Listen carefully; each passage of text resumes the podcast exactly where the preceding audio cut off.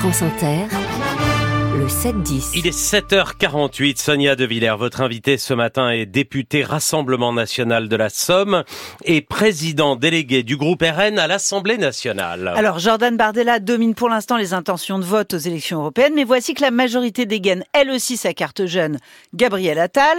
Pendant la présidentielle, les médias avaient adoré faire, euh, les faire débattre euh, tous les deux.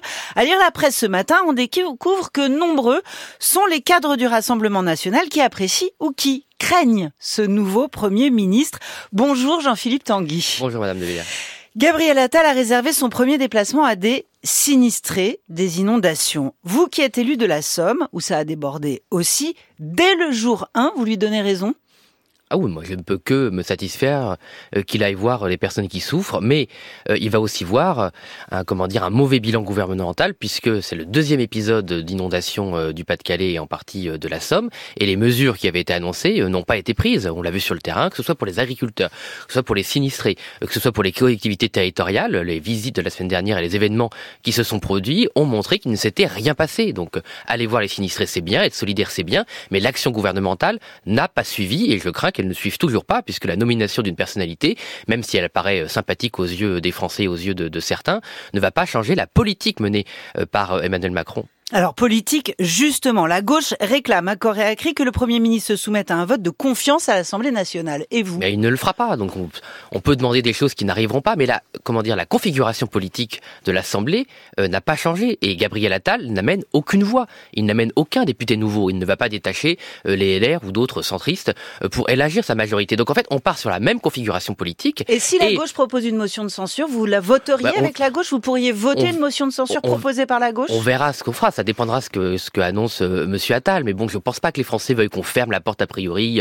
euh, qu'on censure a priori euh, un gouvernement qui n'a encore rien fait ou qui n'a euh, encore rien annoncé. Mais en fait, je pense que Attal va se révéler être en fait un, un premier ministre placebo, c'est-à-dire qu'on pense soigner un mal, mais il n'y a pas de mal. Voilà, ça peut être une molécule Mais ça sympathique, ça le peut être plaisant, il peut y avoir du marketing, mais il ne va pas réduire le mal. Vous pourriez le conforter. Le Rassemblement national pas. pourrait conforter Ça, Gabriel Attal. Peut-être que là, Monsieur Attal euh, surestime euh, ses forces euh, et euh, son image. On va pas conforter Monsieur Attal. Ce qu'on dit, c'est qu'il n'y a pas de raison de censurer a priori quelqu'un euh, qui n'a pas encore annoncé. Mais peut-être va-t-il annoncer quelque chose. Parce que la vraie nouvelle qui a fait peu d'écho jusqu'à présent, euh, c'est l'annonce de Monsieur le Maire d'un plan d'austérité de 12 milliards d'euros Mhm. en début de semaine. Et donc c'est ça la seule ligne de conduite aujourd'hui euh, de Monsieur Attal, c'est comment trouver euh, 12 milliards d'euros euh, qu'ils n'ont jamais trouvé. Et Monsieur Gauss disait, oui, Monsieur Attal avait annoncé quand il était ministre des Comptes Publics euh, une baisse d'impôts de 2 milliards pour les classes moyennes. Vous avez dit, il n'y a pas une nouvelle. Si, les 2 milliards ont été enterrés à Noël, juste avant Noël, par le rapporteur général qui a dit que cette baisse d'impôts pour les classes moyennes n'existerait pas.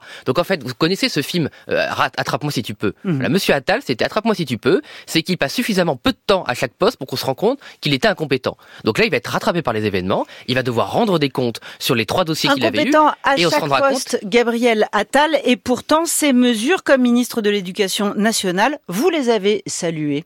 Oui, bah c'est les nôtres. Alors c'est sûr qu'on on, on salue généralement ce qu'on fait. C'est comme sur le texte immigration. À la fin, quand est enlevé euh, les quelques mauvaises mesures et que ça va un peu dans le bon sens, euh, on le soutient. Donc quand il fait, quand il met fin au collège unique qui était euh, un tabou du système français et qu'on demande depuis 30 ans, on le soutient. Quand il l'expérimente euh, l'uniforme, notamment à Perpignan avec Louis Alliot, évidemment, on va le soutenir. Mais ce sont des annonces.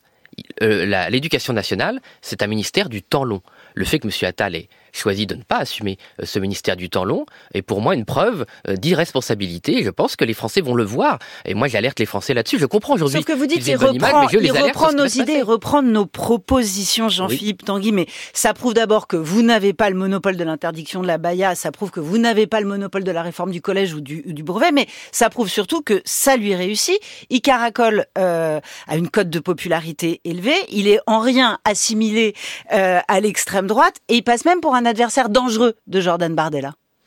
Mais vous savez, on l'a vu avec M. Darmanin, qui avait été annoncé il y a deux ans, moi j'ai un peu de mémoire, pareil comme une arme anti-RN. Et en fait, non. Le fait de valider nos thèses euh, rend possible et probable et souhaitable, en réalité, aux yeux des Français, notre arrivée au pouvoir. L'original gagne toujours euh, sur la mauvaise copie ou la pâle copie, ou même la copie excessive euh, concernant M. Darmanin.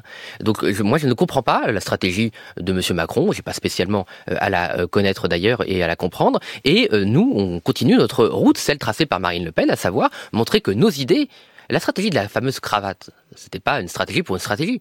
C'était montrer que des idées qui avaient été caricaturées, diabolisées euh, à tort, étaient en fait non seulement possibles, mais souhaitables. Et en fait, la Macronie, en allant systématiquement dans notre sens après avoir voulu combattre euh, et incarner l'anti-RN, nous montre en fait que notre le chemin que nous préparions pour la France est le bon et que nous serons les seuls à vraiment prendre ce chemin. Parlons des européennes parce que ça approche. Un Gabriel Attal renforcé par la majorité, la montée en puissance d'un Raphaël Glucksmann à gauche, ça commence à se compliquer pour Jordan Bardella non, justement, je crois en fait, tout le monde, vous savez, moi, il y a toujours le, euh, le comment dire, les faux semblants. Moi, je pense qu'en fait, la nomination de Monsieur Attal, c'est contre Monsieur Glucksmann. Voilà, c'est un retour aux sources de la Macronie, et la force de la Macronie, c'était les sociodémocrates, le centre gauche, et qu'en fait, Monsieur Attal ne vise pas à prendre des électeurs à Jordan Bardella, ce serait totalement vain euh, par rapport à ses objectifs politiques. C'est de reprendre le centre gauche, et même à l'éducation nationale, c'était ça son but, c'était en fait de reprendre la base de centre gauche de la Macronie.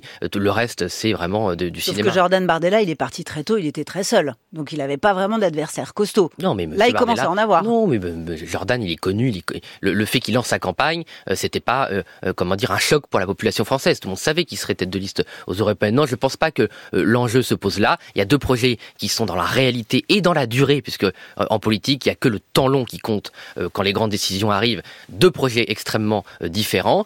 Une Macronie qui devait être l'antidote, soi-disant, contre les dangers du RN et qui en fait chaque jour, chaque jour montre que, en fait, le soi-disant poison du RN était en fait l'antidote pour sauver la France et que le macronisme pur et parfait était euh, le poison de la France. Et Monsieur Attal, il va être confronté à des contradictions et surtout, il va enfin devoir prendre lui-même des décisions et pas seulement désinguer ses prédécesseurs. C'est facile de dire, de taper comme une pignata sur Monsieur euh, Papendiaï en prenant les friandises puisque personne n'était en fait d'accord en France avec Papendiaï. Euh, et donc, la réalité, c'est que maintenant, ben, c'est lui qui va se faire taper et je pense que ça va être très difficile pour lui parce que c'était un peu le golden boy de la Macronie et que maintenant, il va falloir payer la facture des Français et elle va être très chère.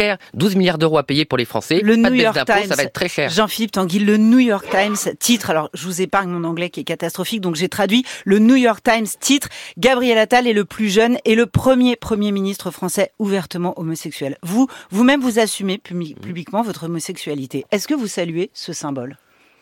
Écoutez, ça prouve que la France a toujours été ce que j'ai su, perçu, aimé dans mon pays.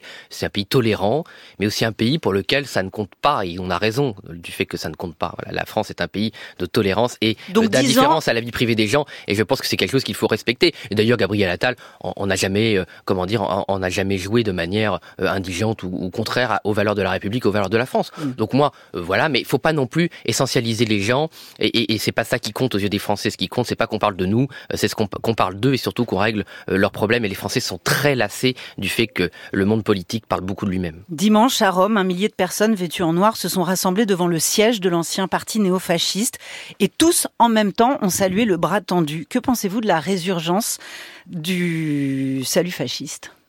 Bah, c'est consternant. Moi, je ne connais pas la réglementation, la réglementation italienne sur ce genre de manifestation euh, intolérable. Vous savez que moi, j'ai écrit avec Marine Le Pen à plusieurs reprises à Elisabeth Borne pour lui demander l'interdiction de tous les groupes extrémistes qui considèrent la violence euh, comme un, un moyen d'action. Libération légitime. révèle que euh, et, et, donc, je vais toujours vous des demander jeunes gens proches du Rassemblement national de tout cela. Bah, ils, présents ils se sont trompés de parti parce que je crois qu'ils n'ont pas bien lu nos statuts et surtout écouté Jordan euh, et Marine. Mais c'est intolérable. Et, en France, vous savez, moi, j'ai toujours demandé la dissolution des groupes d'extrême gauche et d'extrême droite en les qualifiant comme tels. Lundi, Laurent Fabius, président du Conseil constitutionnel, a tensé Emmanuel Macron. Je résume ses propos. C'est irresponsable de faire voter une loi qui est contraire aux lois fondamentales. Le Conseil constitutionnel va rendre son avis d'ici quelques jours sur la loi immigration. Si l'intégralité de cette loi est censurée, que ferez-vous? Bah, ça nous donnera raison sur le fait qu'à la présidentielle, on a été les seuls, contrairement aux républicains, à dire que oui, ce que nous proposions demandait euh, un changement de la Constitution. On n'a jamais menti aux Français. On ne leur a jamais dit ce qu'on propose euh, peut être appliqué sans changement de la Constitution. Par contre, là où M. Fabius, je dois dire, a raison, c'est que M. Macron a voulu utiliser le Conseil constitutionnel euh, d'une manière contraire à l'esprit de la Ve République. Je rappelle que selon De Gaulle, le seul juge suprême, c'est le peuple français, et que le Conseil constitutionnel n'est pas là pour arbitrer les différents politiciens. Merci Jean-Philippe. Merci à vous.